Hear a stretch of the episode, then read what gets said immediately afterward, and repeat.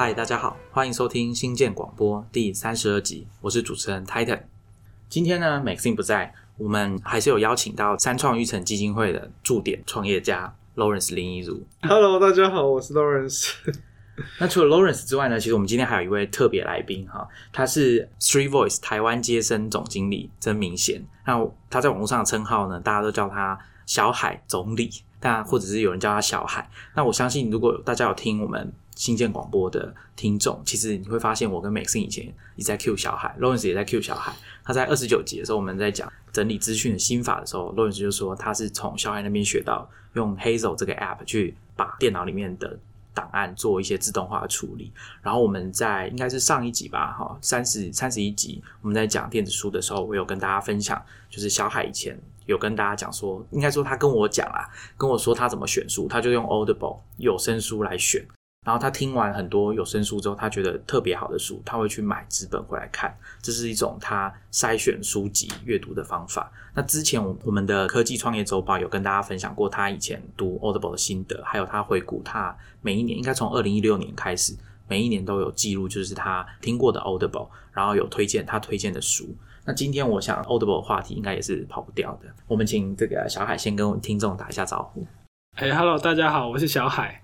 好，那今天我们要讲的主题呢，其实有我们要聊的主题有几个啦，但是其实都紧扣或者说环绕在一件事情上面，就是要怎么样变强这件事情。那但是呢，在进入主题之前，我们要跟以前一样，我们先来回答一下听众的问题。难得有听众来问问题，就是要好好的回答。我们在 iTunes 上面有听众来问说，苹果的这个 Podcast 排行榜到底是怎么决定的？那其实这个根据我们的研究，首先我跟大家讲哦，苹果没有。公开从来都没有公开的表示，或者说告诉大家说到底这个衡量的标准是什么？排行榜一直变来变去，它一天大概会变更大概三到四次。我的观察是这样。那苹果从来没有告诉大家说它的指标是什么。那我们只有从网络上可以看到有些人去做实验。台湾有个节目叫做《马里欧陪你喝一杯》，那主持人马里欧他有跟大家分享，就是说他认为应该是在一段的时间内新增的订阅数比较多的这个节目，它在排行榜可能就会排的比较前面。他认为这个指标这一项指标就是在某一段时间内新增的订阅数，这个指标会比一般我们以为的新等的评分或者是留言的多寡，这个指标还要来得更重要一点。那我觉得这个好像是可以理解的，因为不然的话，其实永远新节目都很难跟旧节目去竞争，所以它势必是要掐一个时间点，比如说过去二十四小时、过去三天内，然后要有一些新的指标，比如说新来的订阅数啦什么的。那我想这个给这位听众做一个参考，然后呢，还有另外一个啊、另外一位听众，我猜是跟 iTunes 同一位哈，他来我们粉丝团就是私讯问我们说啊，请问到底要怎么样拿到那个大家的评论啊、打星什么的？我现在示范给大家看哈，就是如果你喜欢新建广播，各位听众你喜欢新建广播，我们就欢迎你到 iTunes 上去帮我们打星或者写留言。好，其实我们也做没什么特别的地方，就是呼吁大家在节目里面呼吁大家。开头啦或结尾，呼吁大家帮我们打星留言，这样。所以如果你现在有听到这一段话，那你还没有帮我们打星，就麻烦你就是点一下这个链接。如果你现在是用苹果的 Podcast App 听的话，你就可以直接帮我们直接打打五颗星，这样子就好了。那另外一个呢，就是欢迎大家去订我们的 Star Rocket 的科技创业周报，每个礼拜三晚上会出刊，里面有我们帮大家精选的推荐的文章，还有比较特别我们觉得值得推荐给大家的 Podcast。那当然还有我们每一个礼拜都会新推出的，你现在正在收听的新建广播。所以礼拜三早上你可以听新建广播，晚上你可以回家看科技创业周报。那我觉得这种应该会让你比较有力气面对接下来礼拜四、礼拜五，然后再来就周末了。这样欢迎大家来订阅。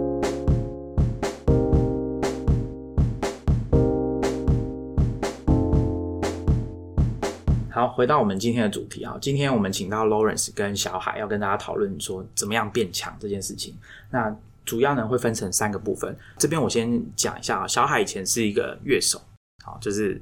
唱歌，而且是创作歌手。嗯对，他还有发行过一张专辑。那后来呢，他去当工程师。他一开始在智邦生活馆当 PHP 的工程师，然后后来呢，到了这个接生 Street Voice 之后，是因为要接手或者说拯救这个网站嘛，然后开始用 Python 对改成写对 Python。那后来呢，他从这个工程师就是第一线写程式的这个工程师升级到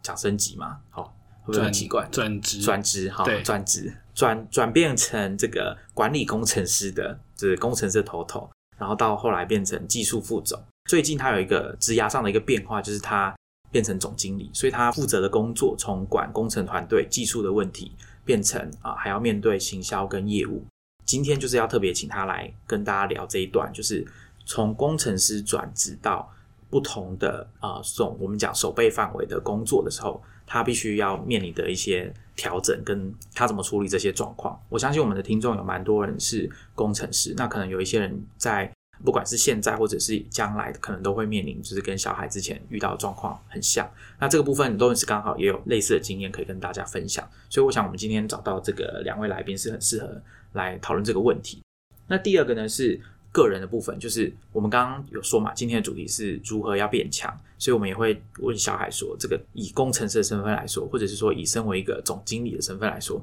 到底一个人要怎么变强？你当总经理总不好意思比下面的人就是。被人家看，就是说看不起嘛，对不对？所以他其实总经理的压力应该也是蛮大的，不可以被人家发现说怎么怎么怎么都没有变强，对不对？对，没错。对，那最后第三个呢，其实呃是要回来跟大家聊一下，就是小海他有做一些有趣的 side project，就是业余的时间做的专案。那其中一个专案其实跟我们的 podcast，就是大家现在在听的这个 podcast 是有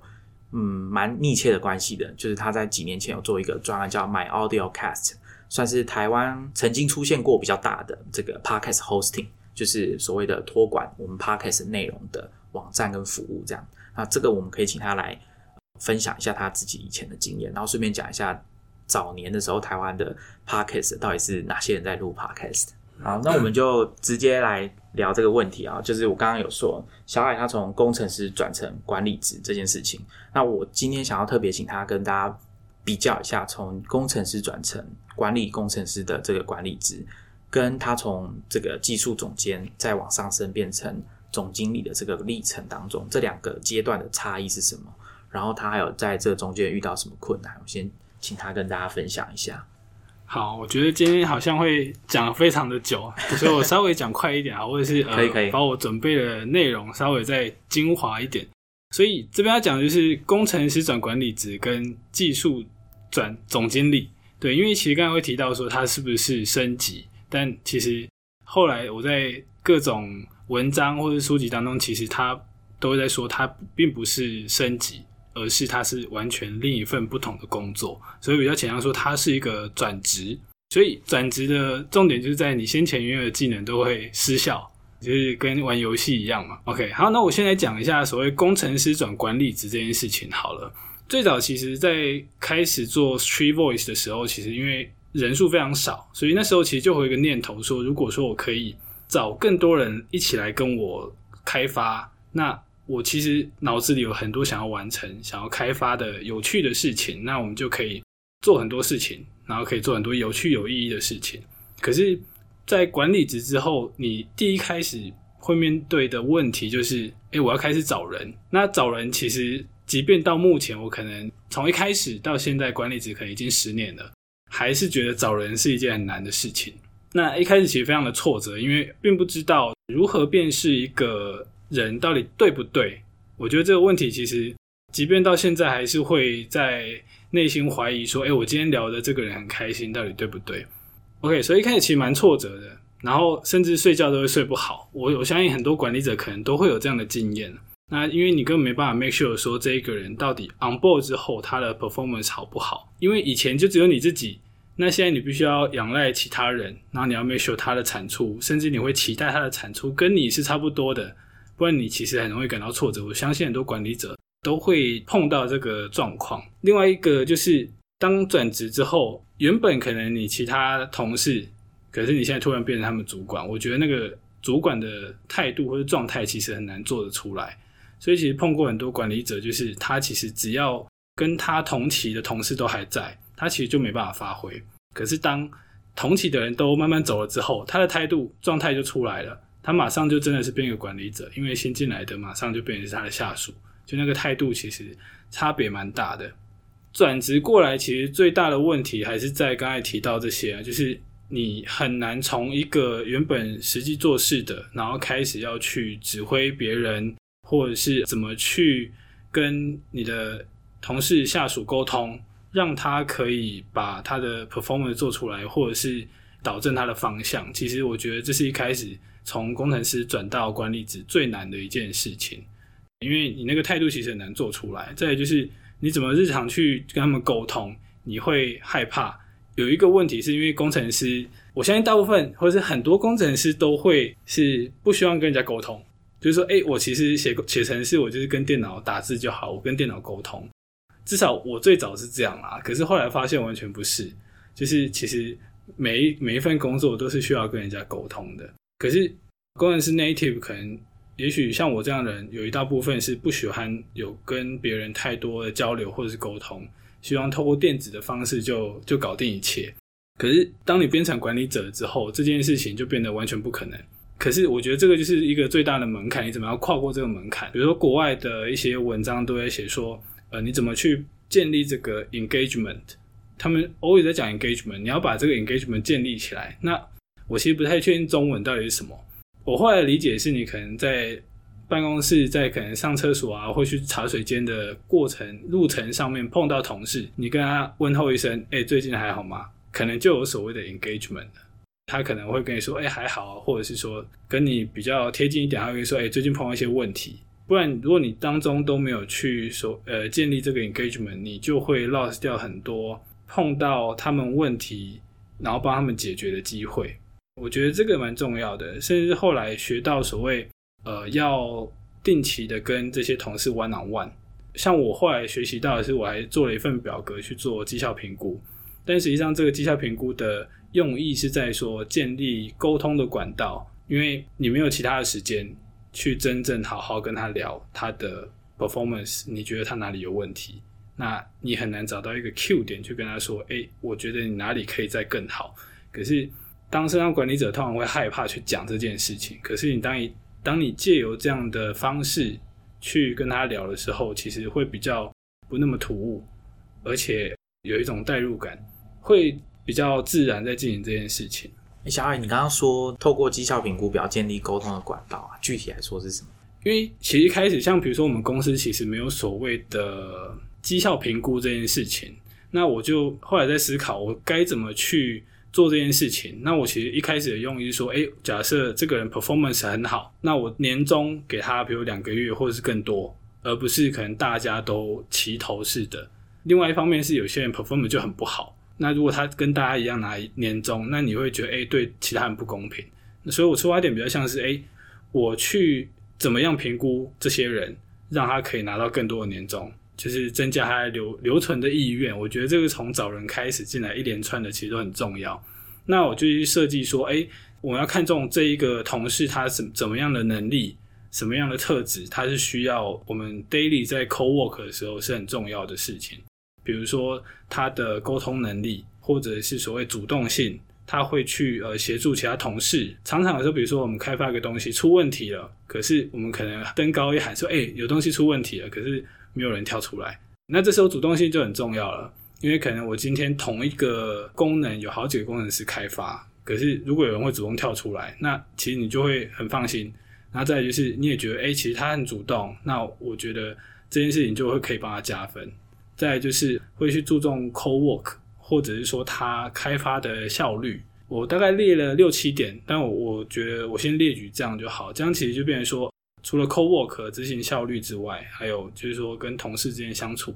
其实这几点其实蛮重要的。那我就会去请他自己先评分，比如一到五分，你会帮自己评几分？但曾经碰过就是说，哎，我帮自己打超高分的，可是实际上我就帮他打了一分或两分。重点就来了，这只要我们的分数不一样，我就可以跟他聊，哎，为什么我们的认知这么不一样？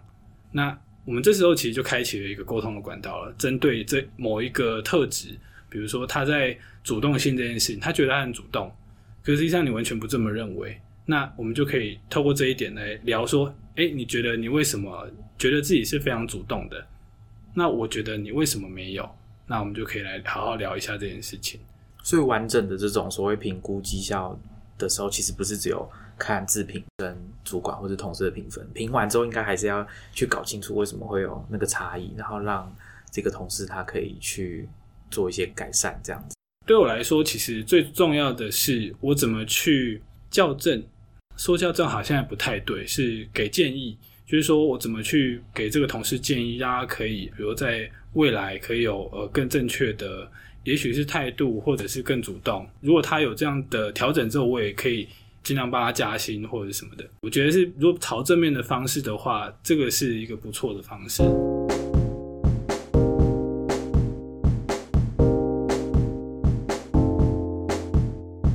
那后来转职变成总经理之后，有这个差别是什么？这段经历其实还蛮 fresh 的，因为就这半年，所以其实历历在目。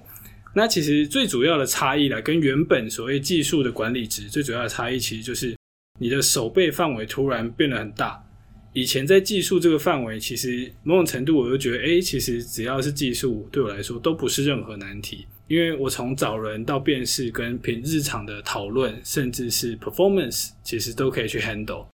所以其实工程师对话之间，我某种程度还是可以维持一个很强的状态。因为在技术方面还是蛮有自信的。可是当我的手背范围拓展到行销，然后业务，甚至是营运的时候，因为我在接任总经理的时候，其实第一个任务就是重建整个行销的团队跟业务，所以一开始我就设定一个目标，我必须要找到一个很强的人。可是这时候我我自己不懂行销，我怎么去找到一个很强的人？但，我首先就是先跑去买四五本书开始读行网络行销。刚才提到就是说，这个技术管理值跟总经理之间的最大差别就是手背范围。那我觉得。这当中最需要提的是，因为你接任的东西，你接手的东西很多是你不懂的，这时候你完全没办法用过往的经验来复制，因为过往经验你技术你都懂，你可以辨识这些人。可是当你在这个职位的时候，你就必须要去找到对的人，不然他怎么乱搞你也不知道，他这样做对不对你也不知道。可是。重点来了，其实我们在看书或者是看一些文章，都会说，哎，其实你当管理者或者是开公司，最重要就是找到对的人。可是你怎么知道他对不对？好，这题对我来说也是蛮难的，所以我运气也不错，找到一个对的人。OK，那当然后来团队 build 还不错，所以从实物上开始学着去做行销啊，谈业务，然后做网站的营运。那最难就是我其实 daily 跟以前完全不一样，以前我可以发发号施令。就是哎，我觉得今天在技术上面，这个 server 程式就怎么写，server 就怎么 run，开开几台。那问题今天可能来的时候倒站了，今天问题可能在哪里？你就去看什么跟我说。那我觉得哦，问题应该是什么？你看对不对？我可以很快的去 handle 这件事情。那当你在不熟的业务当中，其实你完全不会有这样的自信去这样发号施令，因为你其实甚至会怀疑自己说的到底对不对。所以这时候你仰赖的那一个人就非常重要。因为他必须要比你强，他必须要提供你正确的资讯跟对的处理方式，所以我觉得最大差异在这里，从很有自信到有点没有自信的状态。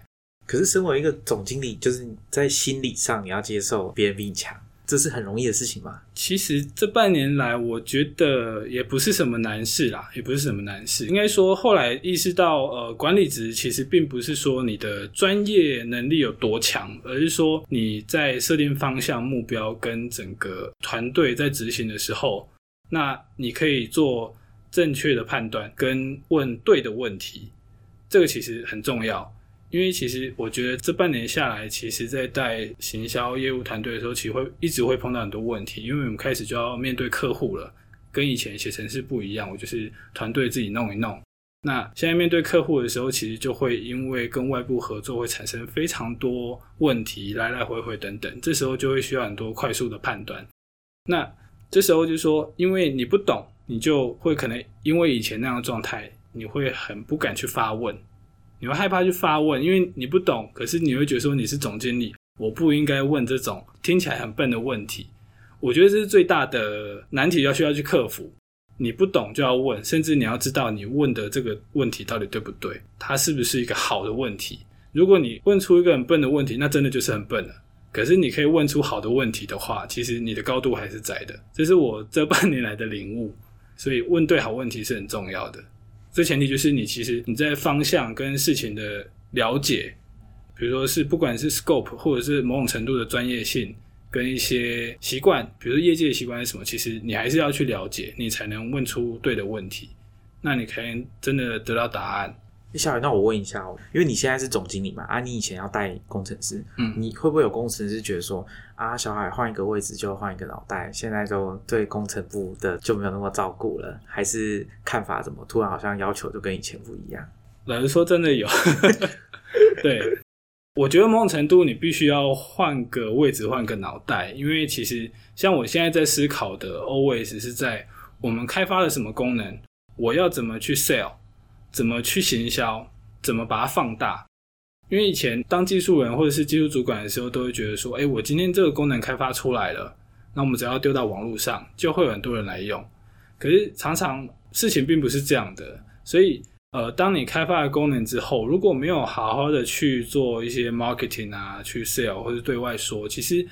你很难有一定量、一定的使用量，或者说你很难有所谓的收益。所以现在一直在做的都是这件事情。那以前会那样思考，其实某种程度也没错，因为我自己的 side project 都还是蛮多人用的啦。可是实际上在公司的时候，就会觉得说，哎、其实并不是这样，你没有去 sell，没有人会来。所以其实现在比较多的精力都是放在说所谓的 marketing 上面，比如我们这个功能到底能不能卖得出去，到底怎么去跟使用者、跟消费者沟通，他们才会来使用。我觉得这是现在最大的不同啊。可是我还是蛮站在技术端的，因为对我来说，我技术其实相对了解的状况下，其实会有一个好处是，我可以知道这个功能大概需要花多少力气下去做。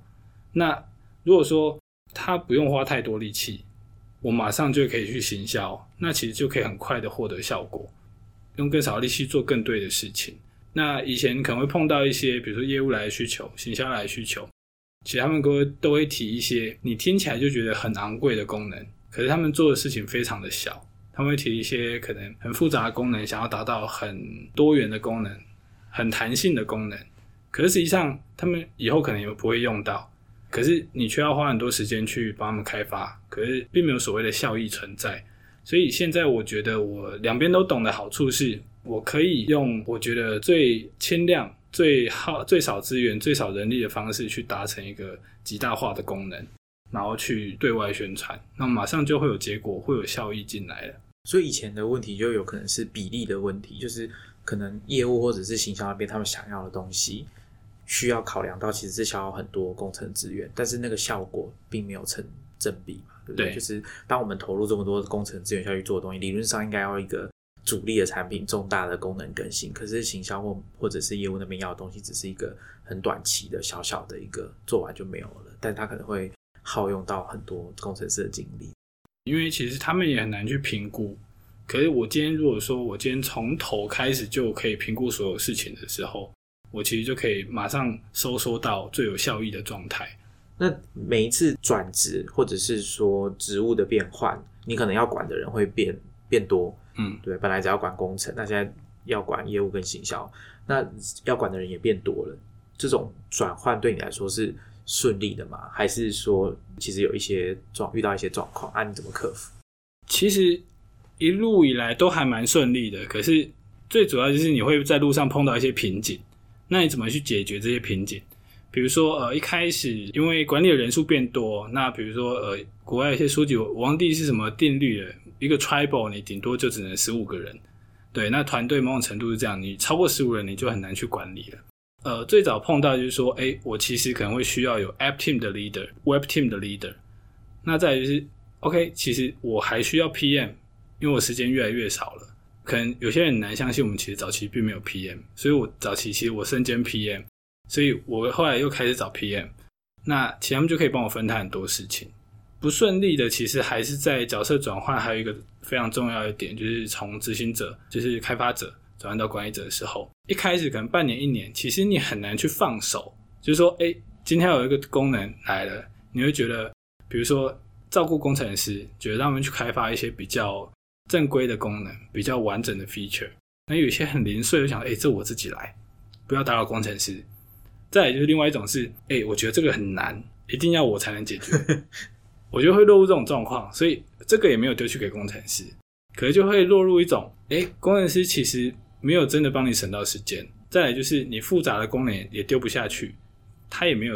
那就是没有这些经验可以学习到，就是成为他以后的养分这样。所以不管是小或者是复杂，都会很容易落入诶丢不出去的状况。所以在我转职没多久之后，就会碰到一个状况，是我变成团队中的瓶颈了。因为其实我也没有那么多时间去写扣，所以我可能写一半，又要去开会，一直开，然后结果诶隔天还是同样的状况，所以我可能一个小功能，比如说刚才提到小功能零碎的功能，我可能花一个礼拜才完成。那甚至两个礼拜，人会来追我说：“哎，小海，你那功能好了没？”那最后我只能就是：“哎，不好意思，后续你可以帮我接手吗？”所以我觉得不顺利，可能就是说，呃，一开始其实管理者很容易成为就是团队中的瓶颈。再就是，其实我没有碰过那种扩张团队的状况啦，所以其实我目前碰到的是，呃，慢慢一直新增。那可能今天有一个产品，然后隔几年有一个产品，那就是都是慢慢成长的状态。但这两种状况其实很难一概讨论，所以我其实并没有碰到就是说快速扩张那种问题，而是慢慢增加。那慢慢增加，我其实就是在思考说，我今天身上呃 loading 是什么比较重，那我就开始 offload 出去，开始找人，比如缺产品经理。那目前可能就是说，我现在做了这么多年，其实就开始碰到一个问题是，我现在是要总经理了，可是下面没有足够的管理者。那可能先前，比如说我从两年前就开始开始培养一些，可能是未来的主管，比如说哦，我现在有一个产品，其实每个产品都会需要至少有一个 tech lead，可是当 tech lead 的时候，其实他们还不属于所谓管理者的角度去跟同事共事，那可能大家都还是最后还是会来找我，所以我那时候就开始去传授这些 tech lead 的管理者的经验，比如说啊，你今天碰到这种问题，那假设。之后你自己碰到，那我现在可以跟你说，我之前会怎么做？那你觉得这样有没有道理？如果你觉得 OK 的话，那你之后假设你要接主管的话，你有没有这样的意愿？如果有的话，我可以把我相关的经验传授给你。就变成说，后续当碰到很多问题，那我其实就会针对各种问题去跟他说，如果是以后这样的话，应该要怎么做？你可能有时候态度必须要硬一点。有时候必须要直接 command 这些同事，其他同事去跟他说他们该怎么做，因为其实当初我碰到最大的问题是我没有办法拿出那个态度。那今天我就会去跟这些我觉得之后可以当为主管的同事，去跟他明确跟他说，假设你以后这样碰到状况，你应该怎么说，应该怎么做，那你心态应该是什么？因为其实当我今天是同事的话，我其实可能会开始去抱怨这个同事。可是当你是管理者，你不应该去抱怨，你应该去跟这个同事聊，应该他应该怎么做，你期望他应该怎么做，你希望得到什么结果？那我觉得这个心态上其实差异是蛮大的。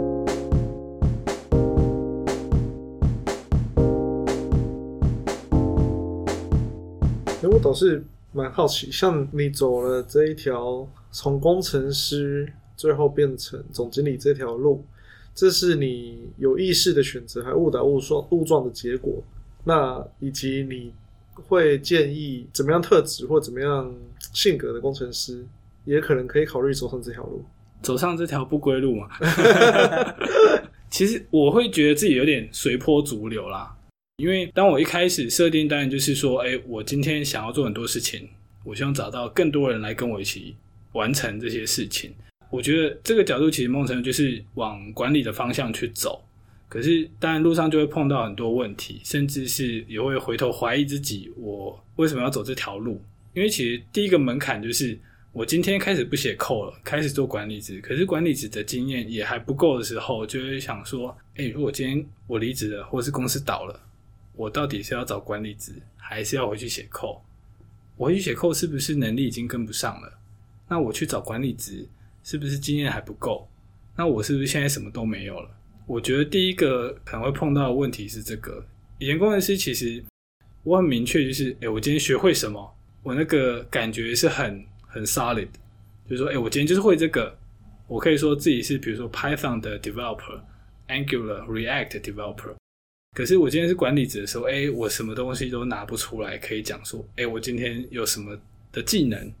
其实那个落差是很大的。以前工程师相对比较踏实，对我觉得那个转换之后会有这种落差的感觉，其实非常大。后来继续走了之后，我觉得现在其实，在管理，我觉得有抓到一些美感，所以还算蛮舒服的啦。目前，但我觉得一路下来其实并不是有意识的。但是当我随波逐流被往前推的时候，我觉得这条路其实也是可以走的方向。那所以我在当中就开始去 study 很多财务相关的啊、行销啊、法规相关的、公司相关的、投资相关的，因为可能以后也许当个董事之类的，或者是当个 VC，所以我就尽早去做这些功课。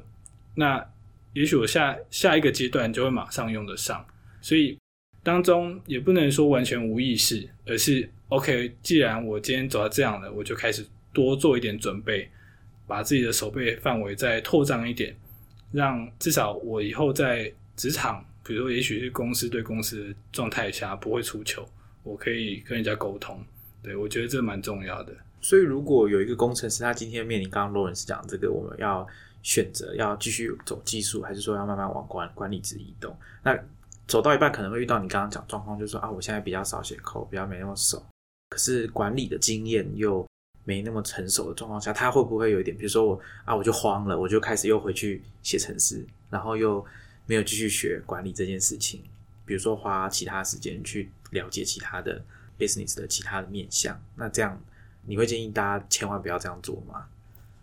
千万不要这样做嘛！我应该从更底层一点来讲好了。工程师其实时常会去讨论一个课题，就是当你年纪越来越大了，公司通常会希望你转管理职，可是很多工程师不想。所以其实一直有一个议题，不管是台湾或者是戏谷也都会有，就是说你可以去，比如 Hacker News，可能久久就会浮出来一篇，就是我可能到几岁了，我都还是在写程式，然后我们在台湾可能就会看到，哎，又被转转出来了。所以其实大家对写程式写到老这件事，其实有一定的向往，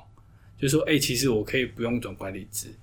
那甚至说会去拿一些细股的公司的案例，说，哎，他们公司有明确的规定，就是说，其实你有一个 position 就一定是写程式的，然后那个人可能现在四十五岁、五十几岁，他还是在写程式，不是管理职。所以这种状况，其实在城市圈其实。有好长很好长一阵子，我应该十年前就有看过这样的讨论。那我觉得我可以提一下，我上次去 Modern Web 演讲后的状况，就是很多人来问我管理职这件事情，他都说：“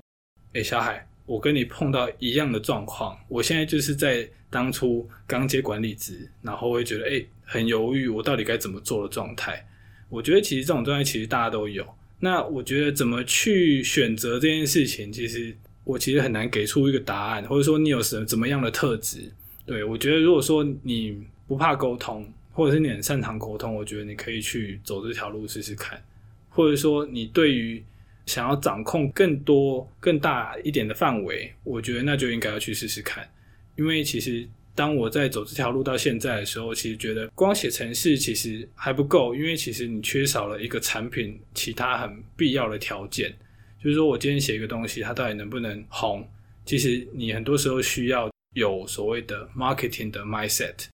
比如说我以前做一些 side project，其实就具备了很多 marketing 的 mindset。就我觉得，哎，这个做出来一定会红，一定会有人用。对，所以我现在做的 side project 其实都还蛮多人用的。那如果说你今天没有这样的 mindset，你很难去做出一个会受欢迎的软体，一个受欢迎的服务。我之前有读一本书啊，叫应该是叫《The Creative Selection》吧，是一个苹果的前工程师，对，叫 Ken Kershanda。他他讲，他那时候刚进入苹果的时候，就被找去做 Safari，就是 Mac 版的 Safari 的这个浏览器。他后来工作也算蛮顺利的，所以他就被升到一个 Principal 的位置，通常叫什么主任工程师之类的吧？对。然后他他失败了，他就是当的很不顺利，他就回去跟上面的人说：“不好意思，我我还是回去当工程师好了。”然后他后来接下来的工作好像就是做 iOS 的键盘的这个键盘的开发。大家有兴趣也可以去找一本这本书来看一下。我想这个应该也是有可能会发生的事情。那如果就是工程师听众，你有遇到这状况，我觉得应该还是可以不用特别的慌张啊，因为我看他的案例，他回去做后来开发这个键盘也是做的还不错。甚至如鱼得水，对，就是他们在讨论。我觉得这本真的蛮不错的，就是大家有兴趣真的可以去听一下。很多后期很多 iOS 开发的一些一些心得，对他们其实都在书中都有讲出来。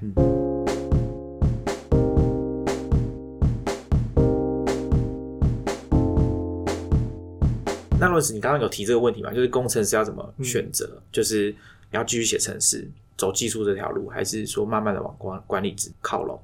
那你你自己的经验，你当初在想这件事情的时候，你怎么想？我觉得我的状况应该是比较极端或少见，就是我是先想好我要我要的是什么，然后才来决定，那我应该先走第一步是什么，第二步是什么。那我还记得我是因为大学的时候，我觉得做网站很有趣，然后做网站它可以变一个产品，变一个产品它有机会创业，那我就想，诶，那我就自己先把产品做出来。那我要怎么做出这个产品呢？就是我先当一个会写程式的人。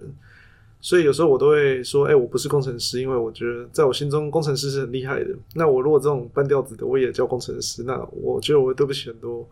我觉得厉害的工程师。但事实上，就是 coding skill 对我来讲就是一个我实现想法的工具。但我的最终目的是我可能蛮早就决定我要创业。刚刚在讨论这个过程中，我又想到我我虽然工作经验不多，因为我大部分时候都在自己创办的公司里面任职，可是我短暂在别人家上班的经验里面。我回想一下，我那感觉都是我心中想的都是，如果我是总经理，我想的是什么？哦，就是我就试着在练习换位思考，就是诶，为什么他可以当总经理啊？啊，那如果我想要当总经理的话，我跟他的差异在哪？会会这样思思考练习是可能是我的自己的一个习惯之外，我也觉得这件事蛮有趣的，因为我很想要观察自己，观察别人。那这是我在这个职业选择上的。另外一个点，然后我刚刚又想到一个最后一个，我觉得更有趣的，就是因为刚刚也在聊所谓的变强嘛，然后我就想到，因为十年前我认识了很重要的人，叫陶运志先生，Sting，Sting 是呃 Inside 的创办人，Inside 的第一任董事长，也是后来 Line 台湾的第一位总经理嘛。那我印象非常深刻，他在十年前就要跟就跟我说，他说：“嘿，Lawrence，你一定要变强，你最好比我还强。”他就这样跟我讲，啊，我就那时候很年轻嘛，也不懂。我说，哎，这个通常你会变得更强，那我怎么超越你？他说没有，我们变强的方式不一样。好，但是他要我做的，就是说我变得更强，他才可以去做其他事。那这样子也会对他有好处。如果我跟他是一个团队的时候，那我我觉得刚刚这两三个人生经验，可能算是影响了我这条路。就是我一开始想的，就是哎，我先学会做这先 coding 做产品，然后让产品赚钱，然后呢？慢慢的，我发现哦，原来财务很重要，哦，业务很重要。然后我就用各种机会帮自己创造出那样的工作职位。例如，我第一次创业的时候，我的工作就是 sales 兼 PM，我写城市的量都变少了。那反而我现在工作刚好是十年了嘛，我今年的选择反而是我想要多 coding，因为我我现在的状态比较像是我是当年的那一个想要做出产品的人。因为我要想要再度创业嘛，所以我就要多 coding，所以这其实是一个我觉得很复杂的组合。我觉得这不是一条路，说哎，我两条路只能选一个。我觉得它是一个比较像一个排列组合或一个投资组合，一个圆饼图。你可以想象，就是说我的时间分配，我会说，哎，我有七十七八十 percent 的时间在 coding，二三十 percent 的时间在做沟通、做管理或做领导。好，那甚至我有时候更极端一点，我会想的是，那我用两倍的工作时间来换到一个管理职。跟一个工程师的工作时间，来让我两边可以同时跑。那说真的，这样很累。可是因为我心中想的并不是说，哦，我要去找一份工作，然后把自己放在那个位置上。我想的是，那我最终追求的是什么？所以我觉得这个问题对我来讲是一个更大的议题，就是我的人生要的是什么？我的人生可能是，哎，我想要有个产品很多人用，那达成这一步的方法是什么？哦我就想，哎，那我可能要先有一家稳定运作的公司，来让我这个产品。有足够活在世界上的本钱，那这个活下来方法是什么？哦，这个产品要有能力赚钱，那那我就是要先有产品啊，所以要有流量啊，所以要会行销，要懂得财务，要要会定价，要能让这个产品很稳定，所以它是一个很复杂的问题。所以可能我的经验今天这样讲会变得有点跳痛，就是说在创业的时候我是这样想的，但我觉得。如果用我刚刚问小海的那个问题自己回答的话，我会说给工程师朋友的建议就是，如果你有 side project，哦，当然应该我们都是很鼓励大家做 side project，我们的 side project 都很多。那我觉得就是可以培养那些不管是行销、还业务，甚至是财务思维的一个很好的练习的机会。而那这样的机会也会为自己的 career 会创造蛮多可能性的。但如果自己也是很笃定的，就是说，哎，例如工作的前十年就是要当一个工程师。很厉害的工程师，而且就在这条路上一直往上爬。那我还是建议可以多读书或多听听一些有声书，看看国外文章，看看诶，那另外一边的人在想什么。导师，我觉得如果例如做个两三年，然后就放掉，然后又跑去当管理职，发现还是 coding 比较自在。那我觉得这样换来换去反而比较不好，所以我我觉得小海的案例对我来讲是也蛮受启发的，很像岛根座，就是一个基层的人，然后呢原本原本在第一线作战，然后一路一路爬，呃不能说爬，但是从公司的呃职位阶级在像在爬楼梯，但是这中中间又有转职，是然后技能打掉重练，来到场内那，我觉得这个过程还是蛮特别的。那我我自己感觉是比较少见，但我觉得这条路也是不错的。但是这个过程中是因为你不设限的汲取了很多知识嘛。因为我刚刚其实想问的另外一题就是说，那在关键时刻，老板为什么是选择了你，而没有选择其他人？过往都会有一句老话，就是天时人和地利。哦，，对，那其实时机是一个蛮重要的决定因素，但是你 ready 好了没也很重要，因为老板，比如我今天假设我今天有一个空缺，要有人去递补，那要么就是从内部，要么就是从外部。比较保守的，可能就会觉得说，我从内部内部的员工会倾向比较了解公司的运作结构跟 culture，对，那当然从内部去递补会是比较好的。那时候其实某种程度我会去展现说，要是我我今天会怎么经营 Street Voice，所以我就去列了一些计划，然后跟找机会跟老板说，OK，我觉得要是我今天会做这些事情，那我觉得这件事情成功的几率大概是多少？我甚至因为在几年前开始读了很多一些财务相关的书，或者是一些营运啊、行销的书，那我把这个产品怎么去行销、怎么营运的计划都写下来，甚至是我今天去做财务的 projection，我预估这样推出之后，我们做怎样的 marketing、怎样的 campaign，我可以吸引多少人来，我大概做一下预估。那预估完之后，我可能每个 user 他的所谓的 lifetime value 多少，那我就可以做一年、两年的所谓的 projection。那我们就会算出来，我们营运成本跟所谓最后赚到的钱大概是多少。那他有没有机会赚的够不够多？赚来的钱能不能支撑这个业务？对，所以那时候其实就是所谓天时地利人和。那时候我可能在几年几年前就已经把相关的书都读过一遍了，虽然还没有真的实务经验，我觉得会有一些落差。再就是我去跟老板表示了，哎，我其实有这样的意愿，那我也去做了一些计划给你看。那后来就还算蛮顺利的，就接下了这个职位了。所以其严格来讲，这份工作就是不仅是你早就准备好，其实也是你可能是比较主动，非常主动，去让老板看到各种可能性。结果老板就发现，哎，那谁做得到？那结果只有你做得到。实际上好像也只有我做得到，这样好像说的太满了。但我后来觉得必须要对自己有自信一点。其实我是一个很没有自信的人。嗯那最近觉得，哎、其实应该再要更有自信一点。嗯哦，我我再补充一下，前一阵子读了一本书，我觉得它当中有一句我觉得蛮重要的。这本书是在讲一个主题叫做 personal branding，个人品牌。嗯那当中，他一开始应该是第一章还是第二章就提到说，他觉得所谓的 imposter syndrome，就是冒牌者症状、冒牌者症候群，对这个世界、对这个社会，甚至对你自己，都是一个浪费。嗯因为每当有人问你，总总会是很谦虚的说：“哎，你怎么达到现在的成功的的状态，或者是怎么样达到这样的境界？”那有冒牌者症候群的人都会觉得说：“啊，我就是幸运，会把你的成功的原因归咎于你是很幸运，或是刚好，所以有这样的成功，有这样的地位。”那他觉得这样是非常浪费的一件事情，因为你就不会去跟人家说，其实你做了哪些努力，你得到了怎样的经验，你没办法把这样的正面的讯息传递出去。嗯就是说，其实你一定是做了很多的努力，然后你获得很多经验，可是你却没有把这些事情对外面分享，而是用你很幸运来去对外面释放这样的讯息。他觉得说，因为他在讲 personal branding，所以他其实蛮强调这件事情。你如果其实真的做了很多努力，你就不要说你是很幸运的一个人，而是你真的很努力，你真的很强。哇，这让我觉得我们做这个 podcast 更有意义了。因为刚刚开场前我才跟小海说，我们录 podcast 就是希望可以把一些经验啊、一些不为人知的一面，嗯，看能不能挖出来，或者说有趁这个机会跟大家分享。因为我觉得小海讲到蛮多是，我我觉得哎、诶这个是网络上没有的，小海以前可能还没有公开讲过，我们今天把它公开出来。对，对我我刚好这几天有看到一篇文章啊，就是之前我们可能有在科技创业周报跟大家分享过，这个作者叫卢宇，他是一个在加州工作的工程师啊，台湾人啊。那他前几天就写了一篇文章，就在讲说，他用那个我们以前台湾人很常讲的这个爱表加碾压当这个主题当标题，他说其实不是爱表加碾压，你要爱讲你才会赢，嗯。就是他是在跟大家分享他在西谷观察到的科技公司观察到的为什么？比如说，大家可可能有注意到说，呃，戏谷的科技公司，他们的中高阶主管都是印度人，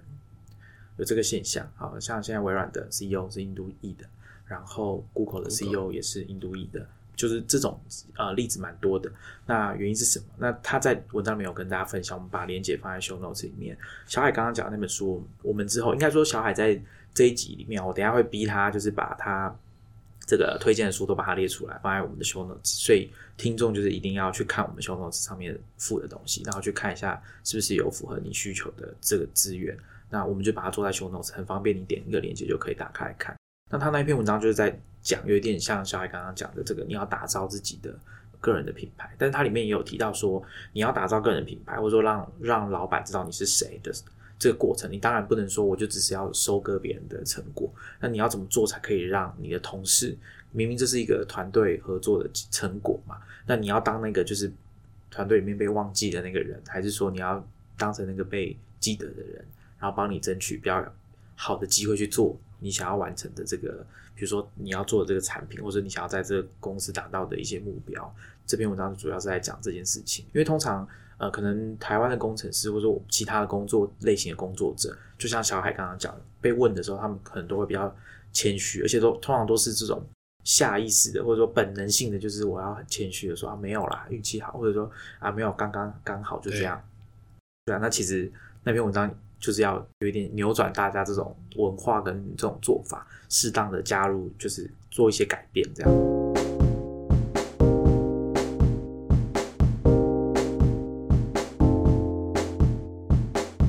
们接下来好来来讨论这个如何变强的个人的部分啊。这个小海，你之前有写过一篇文章，你在那个十倍速工程师啊，是一六年的时候写的嘛。哦，刚好前一阵子我们好像有推相关的文章给大家看。就是我想问一下，请教一下你，你工程师来说，你在技术上或者说这个心态上面是怎么样变强的？可以跟我们的听众分享一下吗？OK，其实我刚开始工作、开始写程式的时候，脑袋里真的就是想着说我要变强，我要变强。因为我原本是从乐手开始的，那当然就是可能谦虚很久了，我觉得我落后大家很久。因为我其实都会假设大家其实都很强，我不会假设说，哎、这个人很弱或什么的。特别是刚碰面的人，我会觉得，哎、这个一定很强，所以我一定要更加强的去学习更多东西，才能跟得上大家。我一直保持着这样的心态。所以其实我在比如说我到 Street Voice，或者是我刚第一份工作的时候，我大概开始工作的前五年，我每个周末其实都还是在家里写程式。那下班我可能回到家吃完饭就又开始写程式，写到一两点。那我可能第一份工作的时候还一边在录自己的专辑，所以我其实是学新东西，然后练习写 side project，又录专辑。所以我第一份工作的时候，其实非常的忙碌，我可能都三点才睡，然后八点起来又去上班，然后就一直 repeat。然后到 Street Voice 的前三年，其实也是同样的状态。我其实周末也都没有出门，我都是在写程式，或者是在做 side project。那每天晚上也是到一两点，全部都是花在程式上面。那我我的重点就是我想要变强，我想要学更多的东西。比别人更强才行，我不能输别人，因为我一直抓的一个点就是，我只要没有比我的同才，比如领更多薪水，或者是比他们更早升到管理职，我就输了。我不能跟他们一样的步调，对，这是我一直抱着的心态。我们听众压力会不会很大？呃，你那时候在说对，做的方就是比如说你每天晚上或是周末在写程式，有没有一个规划或者一个想法，还是说只是把你学到的东西落实到你现在正在做的 side project 当做一个 OK OK 实践这样？有没有一种一套方法这样？我有个方方式，就是除了一直写程式之外，一直去 K 文件，我其实会一直去找新的东西，那我会去试着了解新的东西可以干嘛，可以做什么。我其实有一个观点想要传递一下，就是我其实并不会觉得自己是一个很 hardcore 的工程师，我反而是利用很多新的观念、新的工具、新的城市框架，来让我的工作可以事半功倍。比如刚才 Titan 有提到，我写过一篇十倍工程师，其实除了我花很多时间在技术上面的钻研之外，我学习了很多工具，去让我的开发的时间可以缩短，然后产品可以更快的成型。那这当中其实就必须要包含很多去追新的技术、新的工具，然后去了解它怎么使用，以便我在可以用得上的时候，马上可以知道我可以用什么东西达成，而不是去自己重新思考一遍该怎么做这件事情或重造轮子。我觉得这是一个路线，大家可以参考一下。就是说，你必须要仰赖现在，特别是这几年的 open source 已经越来越成熟，甚至 open source 的东西已经包得非常完整了，不像早年就是 open source 可能都有点跛脚，你必须要去，你可能下来下来它还没办法用，要去修改之后它才会动。可是现在已经包得非常完整了，可是我觉得大家必须要想办法去利用这些东西，让自己的开发或者是呃技能更快速的更上一层楼。刚刚讲到 side project 啊，洛伊斯也有提到啊，就做 side project。嗯，你通常怎么去发想一个 side project，或者说你怎么决定说我现在有一个 idea，我刚好就是工程师，我可以做，但是我有很多呃想要做的事情，或者说我其实这个技术可以用在别的地方上。因为像其实大家知道，呃，可能小海以前有做过蛮多 side project，然后我自己知道，就像有在用 Twitter 的人可能有用过 Tweetlet，它是一个呃书签，就是应该是 JavaScript 做的书签嘛。然后你点了之后，它就会帮你把你现在的网页的标题跟网址，把它贴到一个新的你要发表一个 tweet 的编辑的框输入框里面，然后按送出，这样就可以了。因为其实有一些网站啊，之前我跟美森有跟大家聊过，台湾有蛮多网站，它的这个文章的内容是没有分享到 Twitter 的这个按钮，所以我猜小海那时候在做这个东西的其中一个原因，应该也是这个啦。最早期，最早期是因为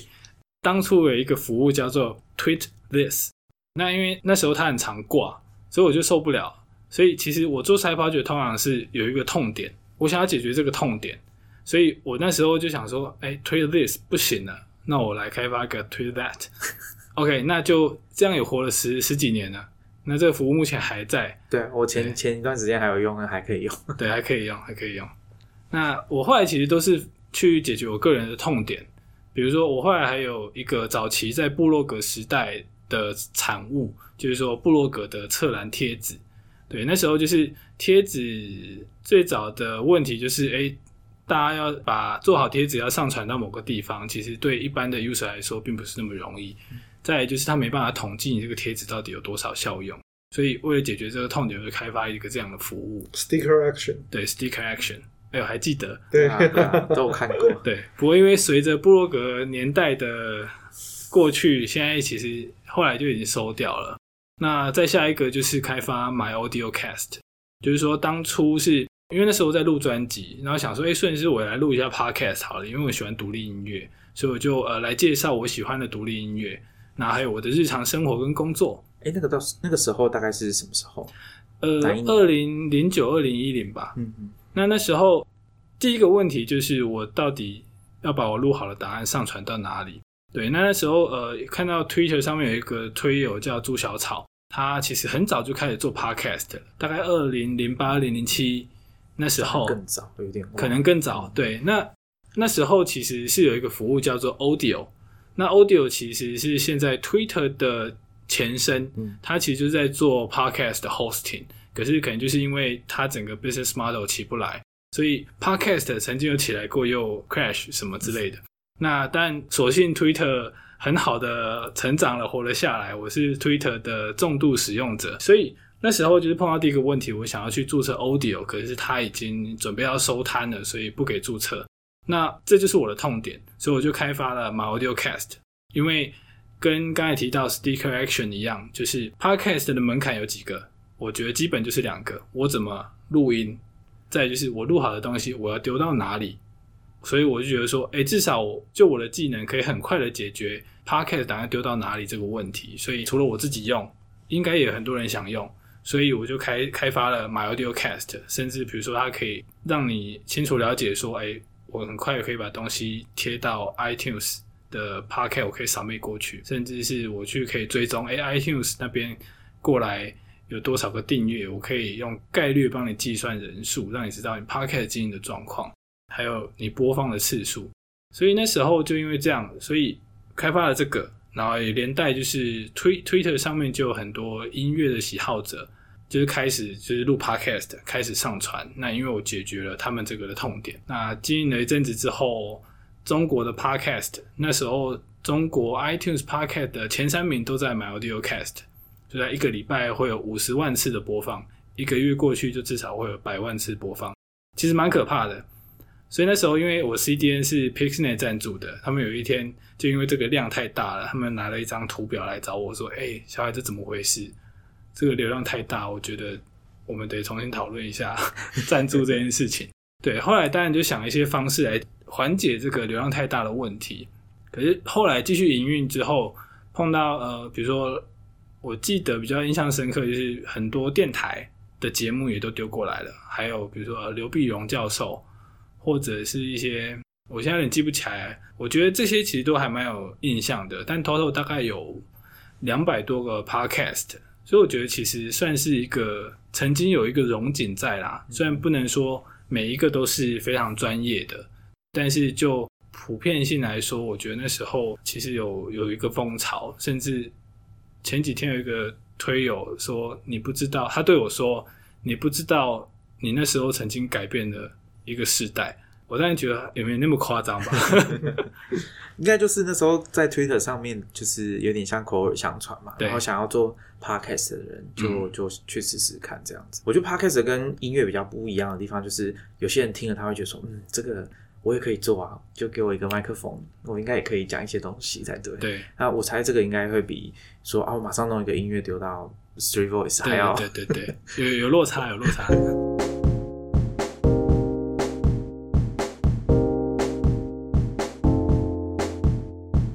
哎，可是小海，那你现在还会听 podcast 吗？我现在会啊，我都听新建广播。哦，太好了。这个听众不要误会，我问这一题，我的意思不是这个。没有，我真的有听。那我第二个听的是科技导读。嗯，对我基本上目前只听这两个。我其实很早就开始听了，可是我后来比较，我应该说我转换到电子书那边去了。我希望学习的是一个比较系统性的，因为我现在。就是通勤的时候，其实时间还蛮长的。那我那时候就因为想要学更多财务啊、行销等等各种我原本身为技术人所不了解的主题的时候，所以会想要更系统性的去了解、去学习。所以开始就不听 podcast，因为它的时间其实是互相互相占用的嘛。那我就开始听用 Audible 开始听有声书。那你听，因为我之前看你有跟大家分享嘛，就是听有声书，你的听法就是你会用很快的速度听完一本书，然后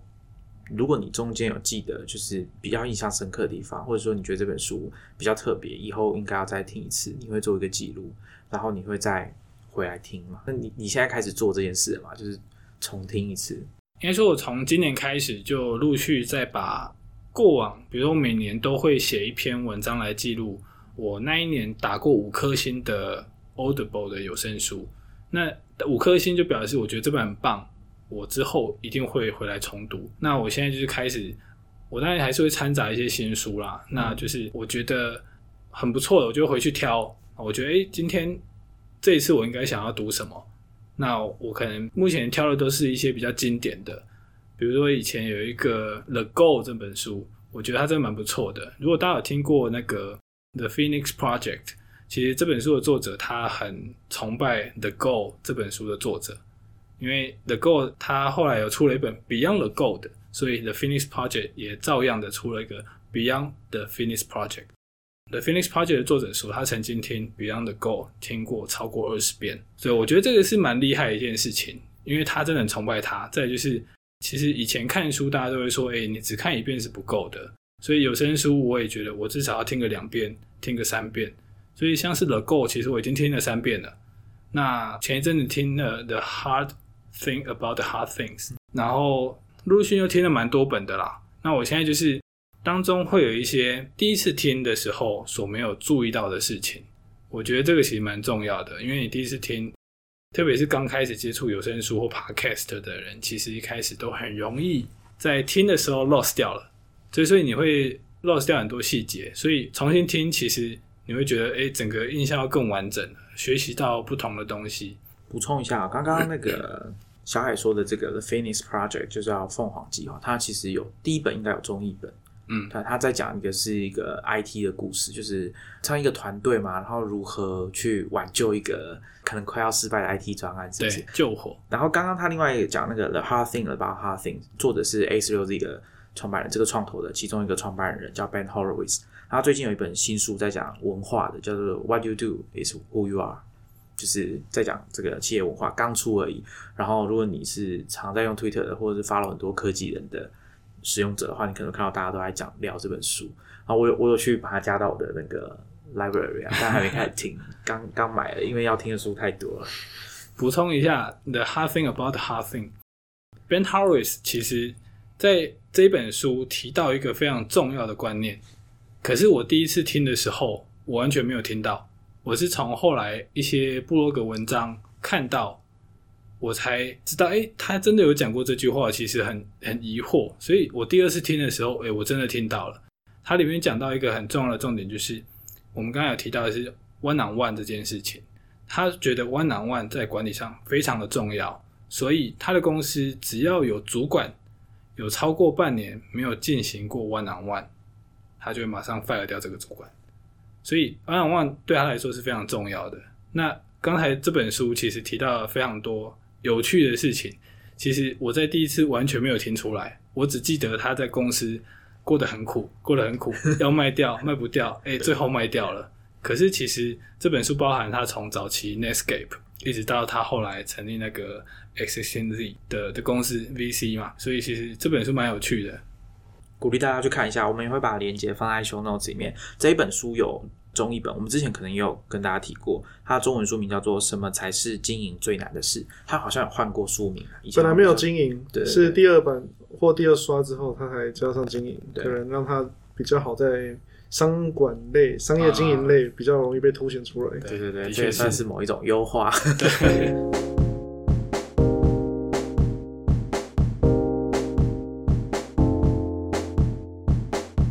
那小小海，我们刚刚听啊，这样一路听下来，你应该是有问题就去找书来看嘛，对不对？或者是用听的，可能用听的还比较多。Audible，那你都怎么决定要读哪一本书，或者是你要一直读很多本吗？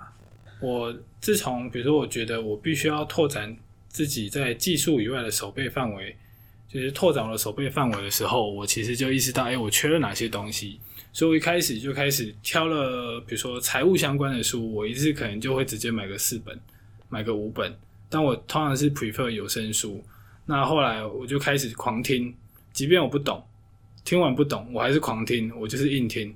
那我可能至少听了四本之后，哎，我有概念了。对我觉得，因为至少我在通，我可以充分的利用我通勤的时间。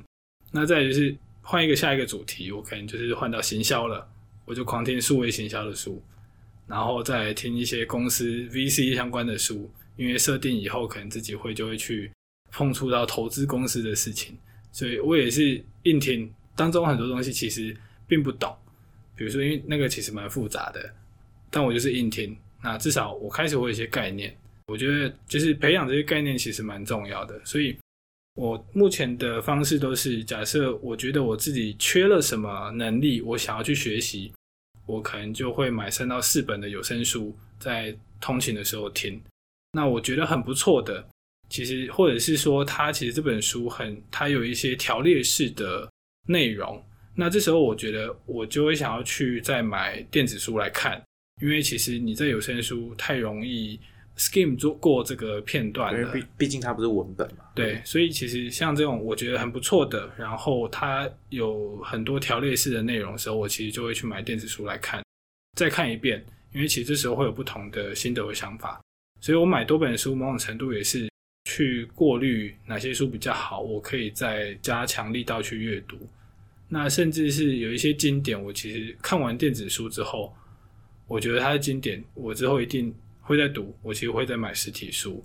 对，所以其实也买了不少实体书，像是 Andy Grove 的 High Output Performance 没 High Output Management，